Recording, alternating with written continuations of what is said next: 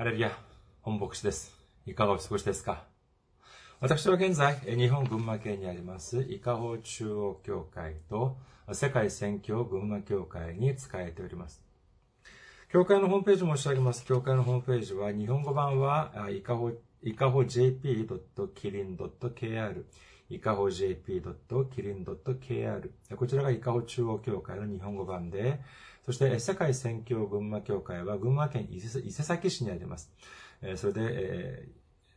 ー、ホームページは、伊勢崎 .kirin.kr、伊勢崎 .kirin.kr です。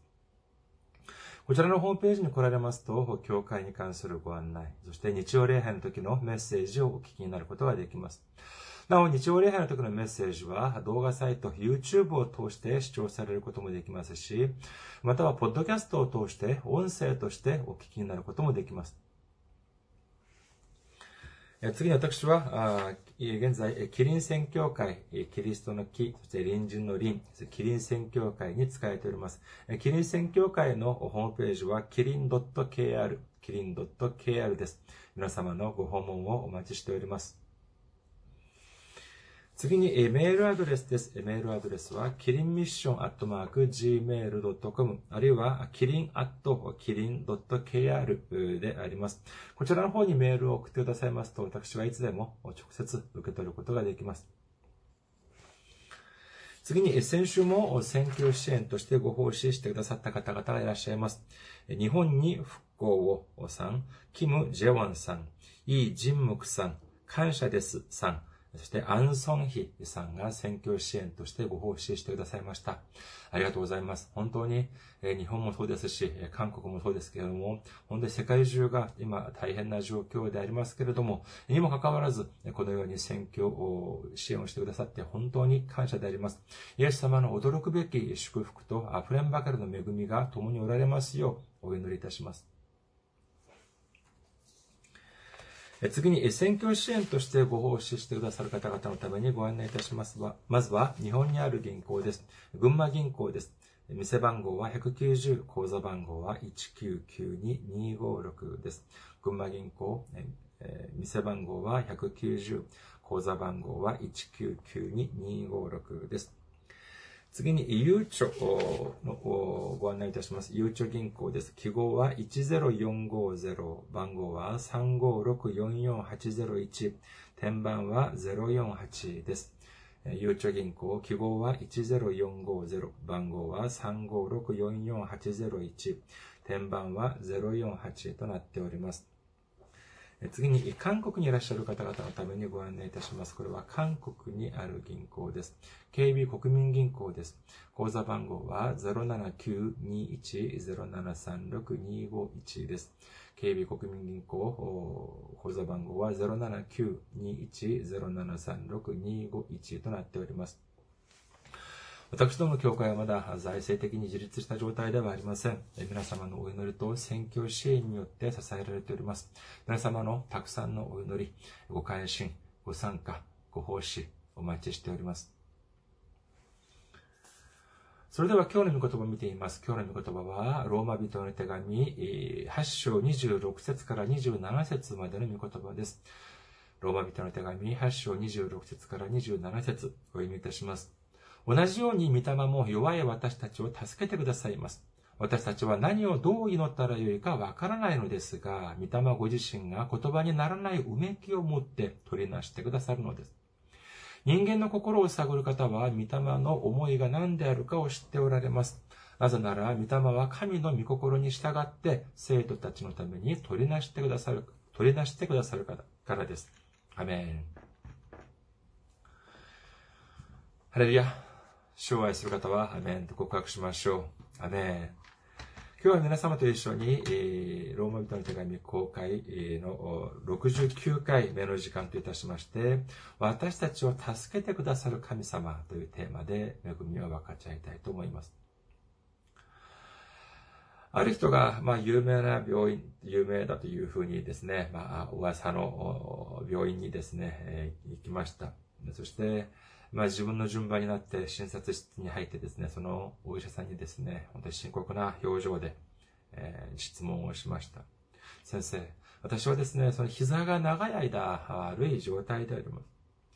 それで、まあ、何々、何々という薬がいいということを聞きましたけども、それは本当ですか？というふうに尋ねました。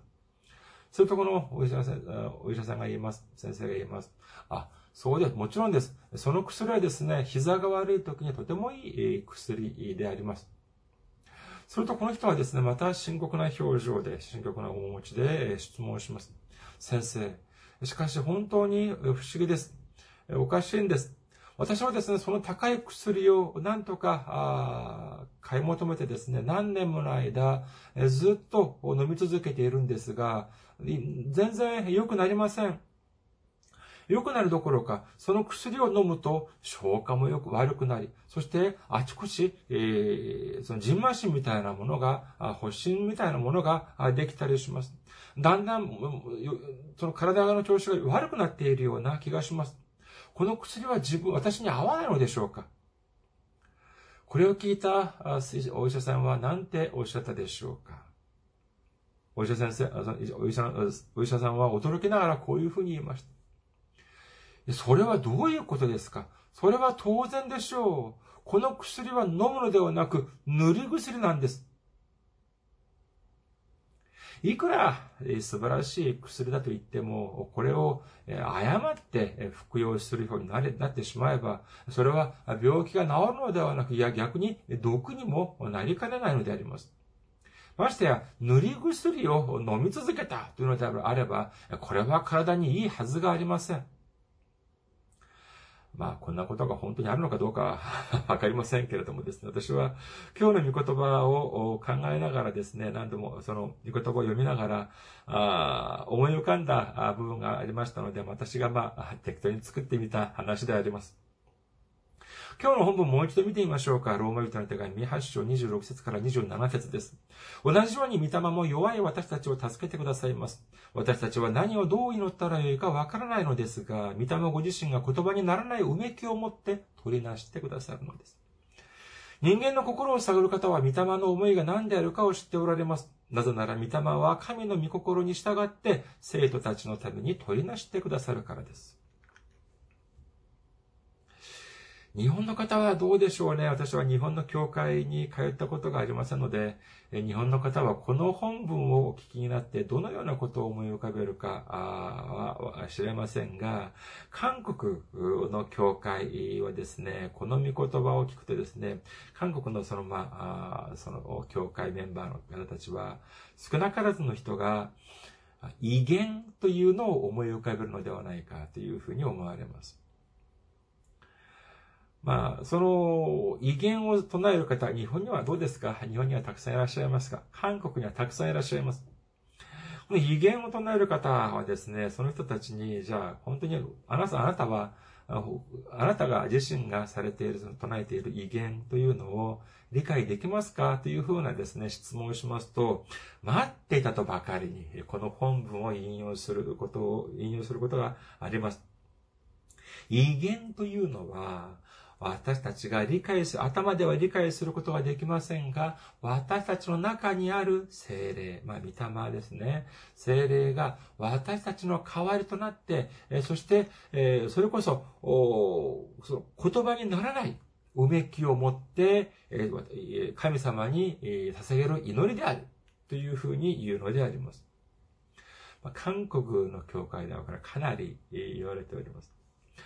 まあ、聖書にはじゃあ威厳というのは出てくるのかって出てきます。異なる言葉です。威厳というのは出てきます。それもとても具体的に出てくるのであります。それではじゃあ、どこに、聖書のどこにじゃその威厳というのに関して具体的に出てくるのかというと、ローマ人への手紙8章26節でしょうか。いいえ、違います。もっと具体的に出てくる、もっと詳しく出てくる部分はどこかというと、これは、実は、第一コリント人の手紙14章なのであります。第一コリント人の手紙14章に見てみると、威厳に対するその記録がたくさんありますけども、少しま、見てみると、ま、まずは18節私はあなたの誰、あなたの、あなた方の誰よりも多くの威厳で語っていることを神に感謝しています。39節の後半、また威厳で語ることを禁じてはいけません。というふうに書かれております。ローマ人の手紙と同じように、このコリント人の手紙もですね、この使徒パウロによって書かれました。で、この御言葉によりますとですね、パウロも威厳を言ったというふうに、威厳を語ったというふうに書かれております。まあ、ある教会ではですね、この威厳を禁じているという教会もありますけれども、それは聖書的ではありません。どうしてかというと、これは明らかに威厳で語ることを禁じてはいけないというふうに書かれているからなのであります。ここまでは、ま特に問題はないというふうに言えますが、この第一の、第一コリント人の手紙14章をですね、もう少し具体的に、え詳しく見てみることにいたします。第一コリント人の手紙14章4節から6節威厳で語る人は自らを成長させますが、予言する人は教会を成長させます。私はあなた方が皆威厳で語ることを願いますが、それ以上に願うのは、あなた方が予言することです。威厳で語る人がその解き明かしをして、教会の成長に役立つ、役立つのではない限り、予言する人の方が勝っています。ですから、兄弟たち、私があなた方のところに行って威厳で語るとしても、啓示か知識か予言か教えによって語るのでなければ、あなた方に何の益になるんでしょう？同じく第一コリント人の手紙14章12節から14節同じようにあなた方も御霊の賜物を熱心に求めているのですから、教会を成長させるためにそれが豊かに与えられるように求めなさい。そういうわけで威厳で語る人はそれを解き明かすことができるように祈りなさい。もし私が威厳で祈るなら、私の霊は祈りますが、私の知性は身を結びません。同じく、第一コリント人の手紙14章23節。ですから、教会全体が一緒に集まって皆が意見、威厳で語るなら、初心の人か信じない、信じていない人が入ってきたとき、あなた方は気が変になっていると言われることにならないでしょうか。まあ、ある、この御言葉はですね、まあ、ある人たち、特にまあ、教会、教会に長く通っていた方、あるいは威厳を語られる方にとっても、あるいは少し、まあ、馴染みが薄く感じられるかもしれません。まあ、今日は、そのコリント人の手紙の公開の時間ではない、ありませんので、まずは簡単に見てみることにいたします。第一コリント人の手紙14章4節から6節をもう一度見てみることにいたします。第一コリント人の手紙14章4節から6節威厳で語る人は自らを成長させますが、予言する人は教会を成長させます。私はあなた方が皆威厳で語ることを願いますが、それ以上に願うのは、あなた方が予言することです。威厳で語る人がその解き明かしをして教会の成長に役立つのでない限り、予言する人の方が勝っています。ですから、兄弟たち、私があなた方のところに行って威厳で語るとしても、啓示か知識か予言か教えによって語るのでなければ、あなた方に何の益になるでしょう？ここではですね、大きく威厳と予言を比較しておりますけれども、威厳よりも予言をすることを望んでいるというふうに書かれております。そして先にですね、その39節の後半だけ見ましたけれども、39節の全体は次のように書かれております。第一コリント人の手紙14章39節ですから私の兄弟たち、予言することを熱心に求めなさい。また、威厳で語ることを禁じてはいけません。聖書ではこのように繰り返して威厳よりも予言というの重要性について書かれておりますけれども、まあ、韓国の教会を見ていますと、えー、特にこの威厳だけを強調するような傾向があるように見受けられます。まあ、日本ではどうかは知れませんけれども、韓国とか見てみるとですね、大きい声でこの威厳を語る、えー、人、場面、かなりたくさんいらっしゃいます。でもですね、この威厳に対してですね、その教会では聖書の御言葉通りに説明してくることを私はそれほど聞いたことがありません。ただ、威厳というと、先ほど見たように、今日の本文のローマ人の手紙の8章26節を引用して、言葉の、言葉にならないうめきを持って、御霊が言葉にならないうめきを持って。だから、私たちは、自分たちは理解できませんが、本当に私たちが祈らなければならないことを、御霊が身代わりとなって、私たちの代わりとなって、え祈っている。こういうふうに説明しているのであります。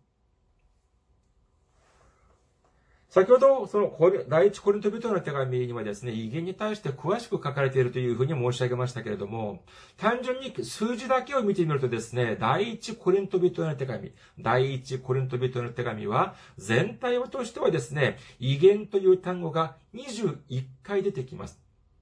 第一コリント人の手紙全体としては、威厳という単語が21回出てきますけれども、その中の15回が、この第一コリント人の手紙の14章に出てくるのであります。それでは、じゃあ、威厳を唱える、威厳を語る方が、よく引用されるローマ人への手紙には、威厳という単語が何回出てくるでしょうか？ローマ人の手紙には威厳という単語がたったの一度も出てこないのであります。それではじゃあ私たちが威厳に関して、えー、調べてみるためには、ローマ人の手紙を見る必要があるでしょうか？あるいは、第一、えー、コリント人の手紙を見る必要があるでしょうか？当然、第一コリント人の手紙を見る必要があるんです。えー、特に、この、その、第一コリント人の手紙の14章はですね、まさにこの威厳に関する取扱説明書というふうにも言えるくらいなのであります。この、第一コリント人の手紙はですね、まあ、予言をすることを、まあ、願うようにと書かれていますけれども、私がですね、まあ、教会は、小学校2年生から、まあ、通っていますけれども、私たちは予言のためにお祈りをしなければならないという牧師先生の言葉を今まで一度も聞いた覚えがありません。それだけ、それだけではありません。第一コリント人の手紙14章13節そういうわけで、威厳で語る人はそれを解き明かすことができるように祈りなさい。威厳を語る人は、そのそれを解き明かす、つまり、解そ解釈する、そういうふうに祈りなさいというふうに書かれて、解釈ができるように祈りなさいというふうに書かれていますが、やはり、この威厳を解き明かすことができるように祈りましょうという言葉もお聞きしたことが、あ記憶がありません。第一人の、コリント人の手紙14章23節ですから、教会全体が一緒に集まって、皆が威厳で語るなら、初心の人が、初心の人か、信じていない人が入ってきたとき、あなた方は気が変になっていると言われることにならないでしょうか。まあ、普通、教会とか見ていますですね、他の人たちが、まあ、その威厳で、えー、お祈りをしている場面を見てみますと、小声で威厳で、威厳を語っている人はあまり私は見受けたことがありません。普通、まあ、韓国見てると手を挙げてですね、大きな声で威厳で語、威厳で、まあ、お祈りをしているという場面結構ありますけれどもですね。私が大学の時の記憶を辿ってみますと、その時に思い浮かぶその場面があります。その学校には、まあ、大学のサークルにいろんな、まあ、一人に、その、キリス、ト教のサークルって言っても、いろんな種類のキリスト教のサークルがありました。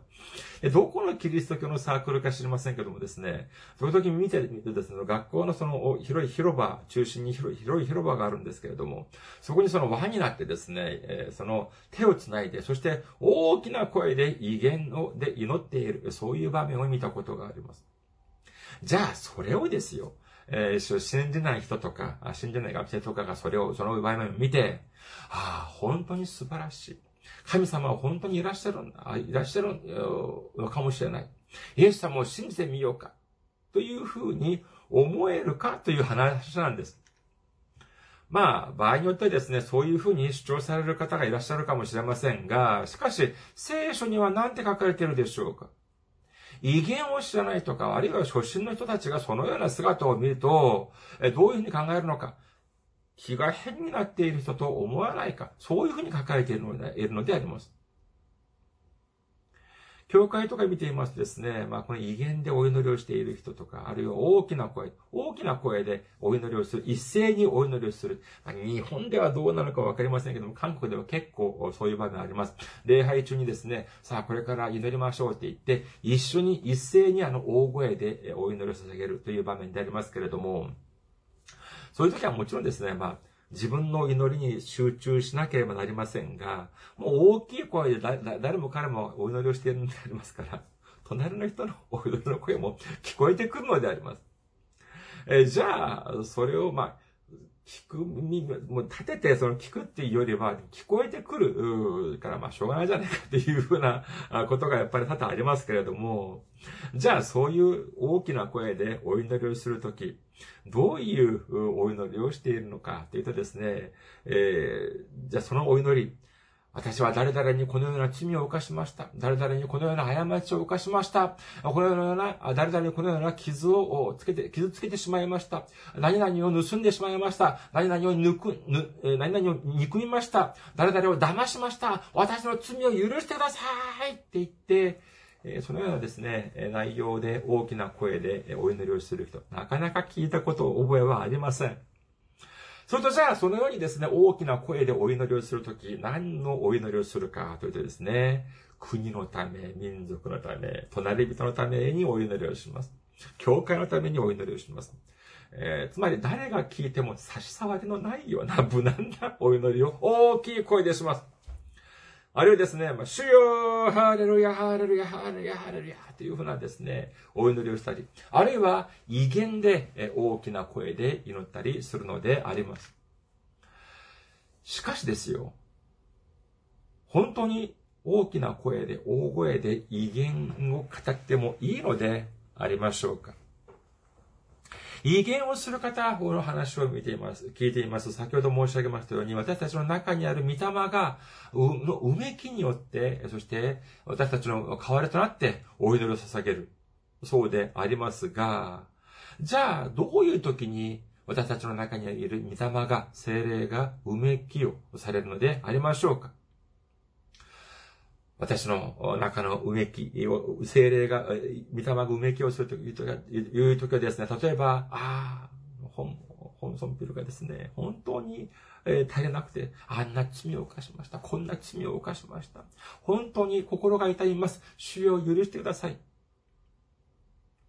いや、私たち、私、私の中にの御霊が、私たちのその立場をも、私たちのその立場となってですね、その、うめく、ということであれば、このようなお祈りにあって当然でありましょう。にもかかわらず、じゃあ、このようなお祈りをですね、大声で捧げる必要、捧げることが自信があるでしょうか？いや、私はありません。聖書にこのように書かれているにもかかわらず、人前で大声で威厳で語る人、お祈りをする人はどうかというと、次の二つの中の一つの理由が、ではないかというふうに思われます。まず一つは、えー秘密の自分の罪が他の人に知れ渡っても全く構わない。もう一つは、私の威厳を解き明かすことができる人は誰もいないという強い確信がある。この二つではないかというふうに思われます。しかしですね、まさか、え自分、神様と自分だけが知っている、密かな自分の罪が他の人々に知れ渡っても大丈夫だ。そういうふうに思っている方方はいらっしゃらないでしょう。だから聖書には何て書かれていますか？第一コリント人の手紙14章28節解き明かす者がいなければ教会では黙っていて自分に対しまた神に対して語りなさい。こういうふうに書かれているのであります。だってそうでしょう。何が口から出てくるかわからないにもかかわらず、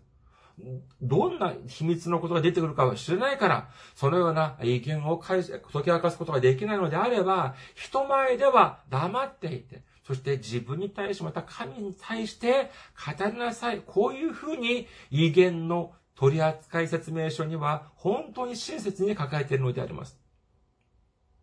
じゃあ、これに、こういうふうに書かれているにもかかわらず、人前で大声で威厳を唱えることができる？もしそういう人方がいるのであれば、それは自分の威厳を解き明かすことができる人は誰もいない。こういうふうに確信している人ではないでしょうか。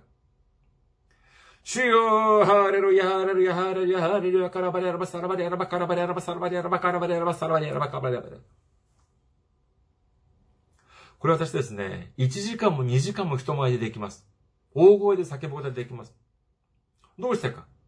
まずここにはですね、私の個人情報は何一つ含まれていません。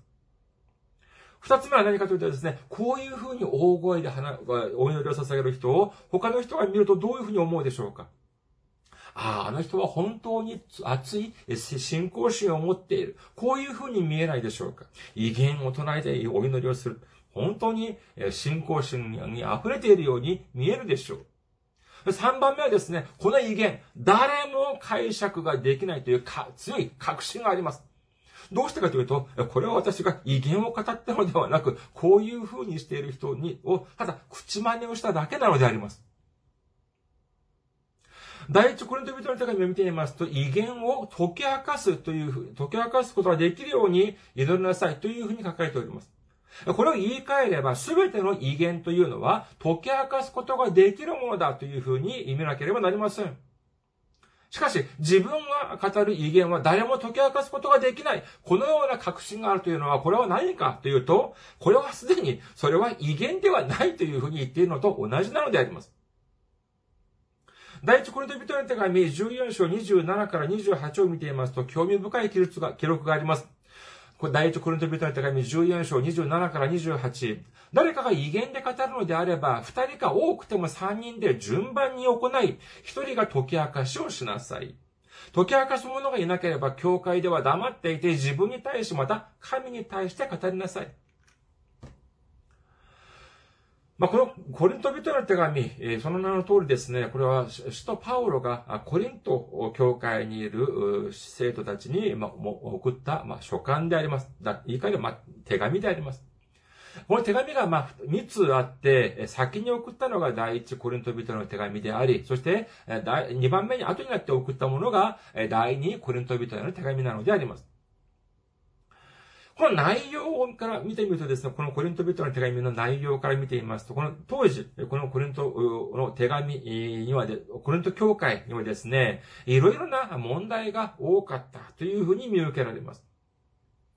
そのような問題が、問題を多く抱えていたような、いうのは、これはまあ、言い換えれば、ある程度規模がある、そのような教会だったと言えます。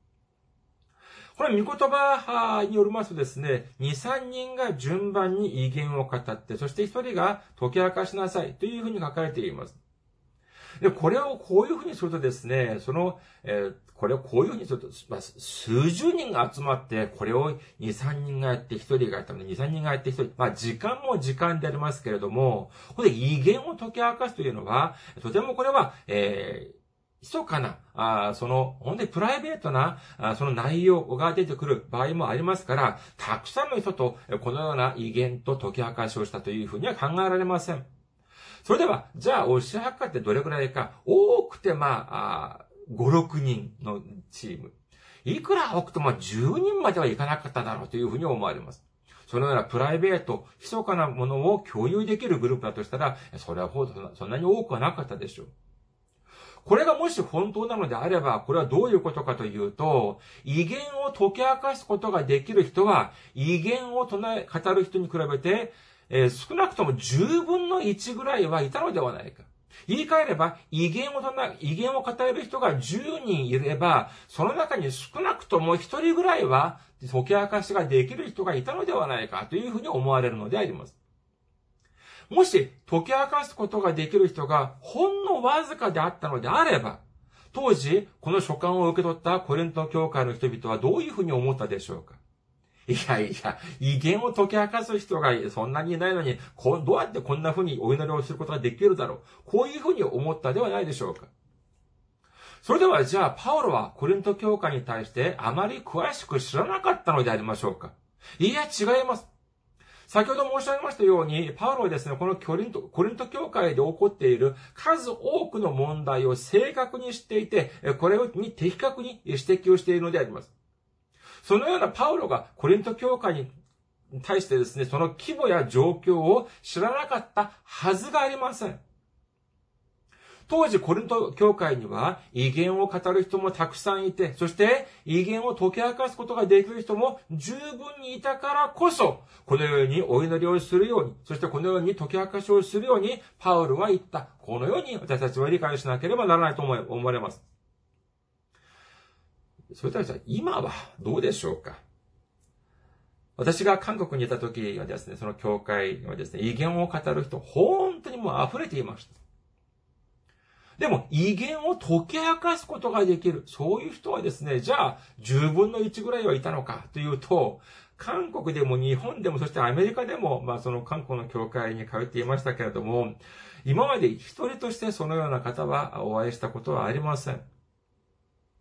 ですから、当然聖書の記録のような、その威厳をして、そして解き明かすことができる、このような様子を一度も見たことはないのであります。以前、ある方がですね、このような、私にこのようなことをおっしゃいました。ご自分が韓国にいらっしゃるときに、そのお祈りの集会にいたときに、周りの人がですね、みんな威厳を語っていた。ですから、でも自分は威厳を語ることはできなかったけれども、周りがみんな語っているから、自分も、まあ、適当に、でたらめに、威厳というのを、まあ、やってみた。このような告白を聞きました。本当にこれはあ大事な大切な告白だったというふうに思われます。他の人は威厳を語っているのに自分だけできないっていうのは、これはじゃあ恥ずかしいでしょう。だから自分も威厳のようにお祈りをしたはずであります。私がですね、まあ、信仰学心が足りないかもしれません。足りないからかもしれませんが、今もこのような方、威厳を唱えるような真似をしている方、たくさんいらっしゃるのではないかというふうに思われます。考えてみてください。そのような、そのような自分の信仰を持ってですね、信仰生活をするというのが、イエス様の見舞いにとってな、イエス様にとって何の意味があるでしょうかそのような信仰生活を続けて、後になって将来、イエス様の、イエス様の見舞いにどのようにしていくことができるでしょうか恥ずく、その方がより恥ずかしいのではないでしょうかだからイエス様は何ておっしゃっておりますか？マタイの福音書6章5節から6節また祈るとき偽善者たちのようであってはいけません。彼らは人々に見えるように街道や大通りの大通りの角に立って祈るのが好きだからです。誠にあなた方に言います。彼らはすでに自分の報いを受けているのです。あなたが祈るときは家の奥の自分の部屋に入りなさい。そして戸を閉めて隠れたところにおられるあなたの父に祈りなさい。そうすれば隠れたところで見ておられるあなたの父があなたに報いてくださいます。祈りというのはですね、他の人に見せるためにするのではありません。ただただ主に捧げるためのものが本当の祈りであるということを信じる皆様であることをお祈りいたします。考えてみてください。皆さんを愛する人が、あなたを愛する人が、あなたに愛の告白をします。でもですね、この人はいつもですね、周りにたくさん人がいるときにあなたに愛の告白をします。本当に素晴らしい流暢なあ言葉でですね、文学的な表現まで使いながら、大声で、人前でみんなが周りの人が聞こえるように、あなたに、あなた、あなたに、皆さんに愛の告白をします。でもですね、いざ、二人っきりになると、何も言いません。見向きもしません。それではこれがじゃあ本当に愛の告白だと信じられますか？むしろ、そのようなあ人前であるよりもですね、二人きりになったとき、二言、三言でもいい、本当に愛の、本当に愛しています。本当にありがとう。本当に愛していますよ。このような言葉がよりこの愛が伝わるのではないでしょうか。またの福音書6章7節また祈るとき、違法人のように同じ言葉をただ繰り返してはいけません。彼らは言葉が数が多いことで聞かれると思っているのです。まあ、周りの人々は聞くでしょう。しかし、主は私たちのたくさんの祈りを聞きたいのではありません。流暢な言葉を聞きたがっていらっしゃるのではありません。私たちの心、私たちの真心を聞きたがっているということを信じる皆様であらんことをお祈りいたします。興味深いのはですね、この興味深いのは、この今日の本文のローマ人の手紙8章26から27節この言葉を、見言葉をですね、威厳として解釈する人、おそらく韓国ぐらいじゃないかというふうに思われます。他の国のその注釈を見てみますと、そういうふうには解釈はしないんですね。いや、考えてみてください。本文のようにですね、本当に、うめき、本当に言葉では言い尽くさないうめきでお祈りをするというふうに書かれていますけれども、それではじゃあ私たちがお祈りをするのは、いつもじゃあうめきがある、うめく時だけお祈りを捧げるのではありま、あるので、お祈りを捧げるのでしょうか。うめきを、うめくというのは、本当にもう嘆くという言葉なのでありますが、じゃあ私たちは、悲しみ嘆く時だけお祈りを捧げるということなのでありましょうか。聖書にもお祈りとは何というに書かれているでしょうか？テソロニケ人の手紙5章17節絶えず祈りなさい。休まず祈りなさいということなのであります。絶えず祈りなさい。こういうふうに書かれております。だからといってです、じゃあ私たちのその祈りというのはどういうふうに捧げるべきか。これはじゃあ薄暗い教会でひざまずいて、そのようにムードを持ってお祈りを捧げる。それだけがお祈りでありましょうか？いいえ、違います。私たちの日常生活の中でも、主に捧げる短いお祈り、感謝のお祈り、喜びのお祈り、これがどれほど素晴らしいお祈りでありましょうか？祈ることがありませんか？以前、えー、今、まあ、天国に行かれましたけれども、ビリー・グレハム牧師先生のメッセージを聞いたことがあります。そのメッセージで、えー、このビリー・グレハム牧師先生はこのようなことをおっしゃっておりました。主を愛しております。主を愛しております。この短い一言がどれほど美しいお祈りかという言葉でありました。本当にそうです。ただですね、私たちが本当に苦しい時があります。本当に心が痛む、そういう時があります。大きな苦難が立ちはだかって、本当にもう神様も知らない、もうイエス様も知らない。もう私がどれほど教会に長く通って、どれほど11献金やいろんな献金をたくさん捧げたかもしれない。しかしなんでこのような私にこのような大きな試練が立ちはだかってくるんだろう。そういう時がやっぱりあるのであります。お祈りというのはですね、主との会話であります。イエス様との会話であります。私たちが主と会話を交わす、言葉を交わすというのは、主が共におられるという証拠であります。絶えず祈りなさいという言葉は、絶えず主と共に、主は私たちと絶えず共にいらっしゃりたい、おられたいという言葉なのであります。それでは、私たちが苦しんだり、私たちが本当に苦難に立ちはだかっているとき、そのように苦しんでいるとき、えー、そういう時には、じゃあ主は私たちと共におられたくないのでありましょうか？いいえ、違います。苦しんで大変な思いをしている場合はですね、その時は、その時こそ、その時はもっと主は私たちと共におられたいと願っているということを信じる皆様であることをお祈りいたします。だからそのような大変な思いをしている時であっても、御霊は私たちの祈りを助けてくださいます。私たちの心を導いてくださることを、ね、願っておられるのであります。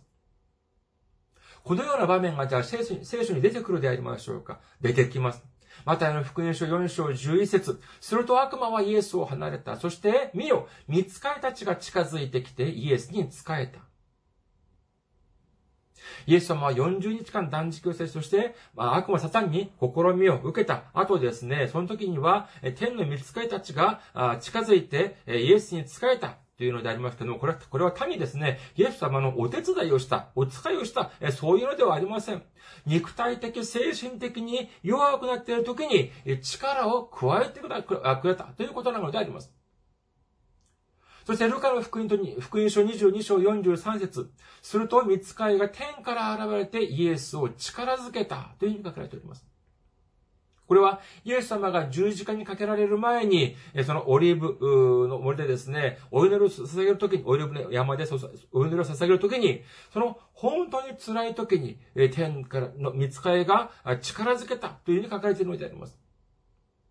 このような記録は単にイエス様が大変な思いをされている時に、天の見つかりが力を与えてくれたというのだけではなく、私たちが肉体的、精神的に大変な思いをしているとき、疲れて大変な苦しんでいるときに、御霊はこのような私たちを自ら力を、私たちに力を与えて、そして助けてくださるということを信じる皆様であることをお祈りいたします。私たちはですね、お祈りをするときにですね、あれをください、これをください、というふうに一般、まあ、一方的に言うときがあります。しかし、これは正しいお祈りではありません。私があれをやりたい、これをやりたい、だからこれを成し遂げてください。それだけでなく、主の